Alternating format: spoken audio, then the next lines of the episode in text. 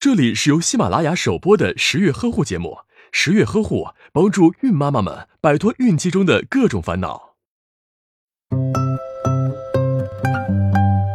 宝宝可算是生下来了，家人都会把更多的注意力转移到宝宝身上，尤其会关心宝宝的饮食情况。可是有些新妈妈产后母乳分泌情况并不乐观，宝宝根本吃不饱呀，这下全家都懵逼了。乳房肿胀、疼痛、没奶、宝宝不吃奶，这些让妈妈抓狂的事儿，其实都归结于乳房不通。产后催乳一定要先辨清情况，它可能是因为气血虚弱，也可能是因为肝郁气滞引起的。如果是前者所致，那就多喝一些催乳汤来补补身子；如果是后者，则可以通过按摩来通开乳腺。很多妈妈受不了去医院。排队挂号的麻烦，都会找催乳师来按摩通乳，可最后妈妈们的乳房还是不畅通，甚至还患上了乳腺炎。乳房胀痛但下不来奶，就可能是乳汁淤积了。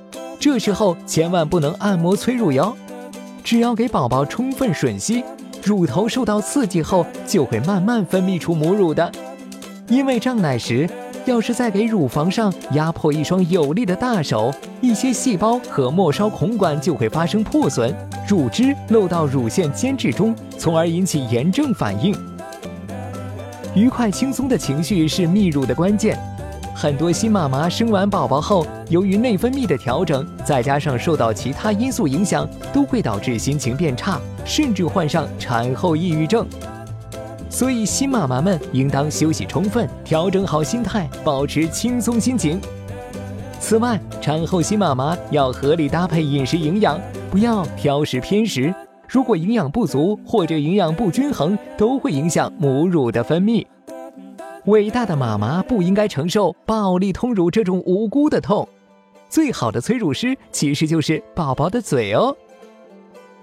打开微信，关注十月呵护。十月军医学专家团在线免费咨询，解答您在备孕、怀孕过程中遇到的问题，快扫描下方二维码吧。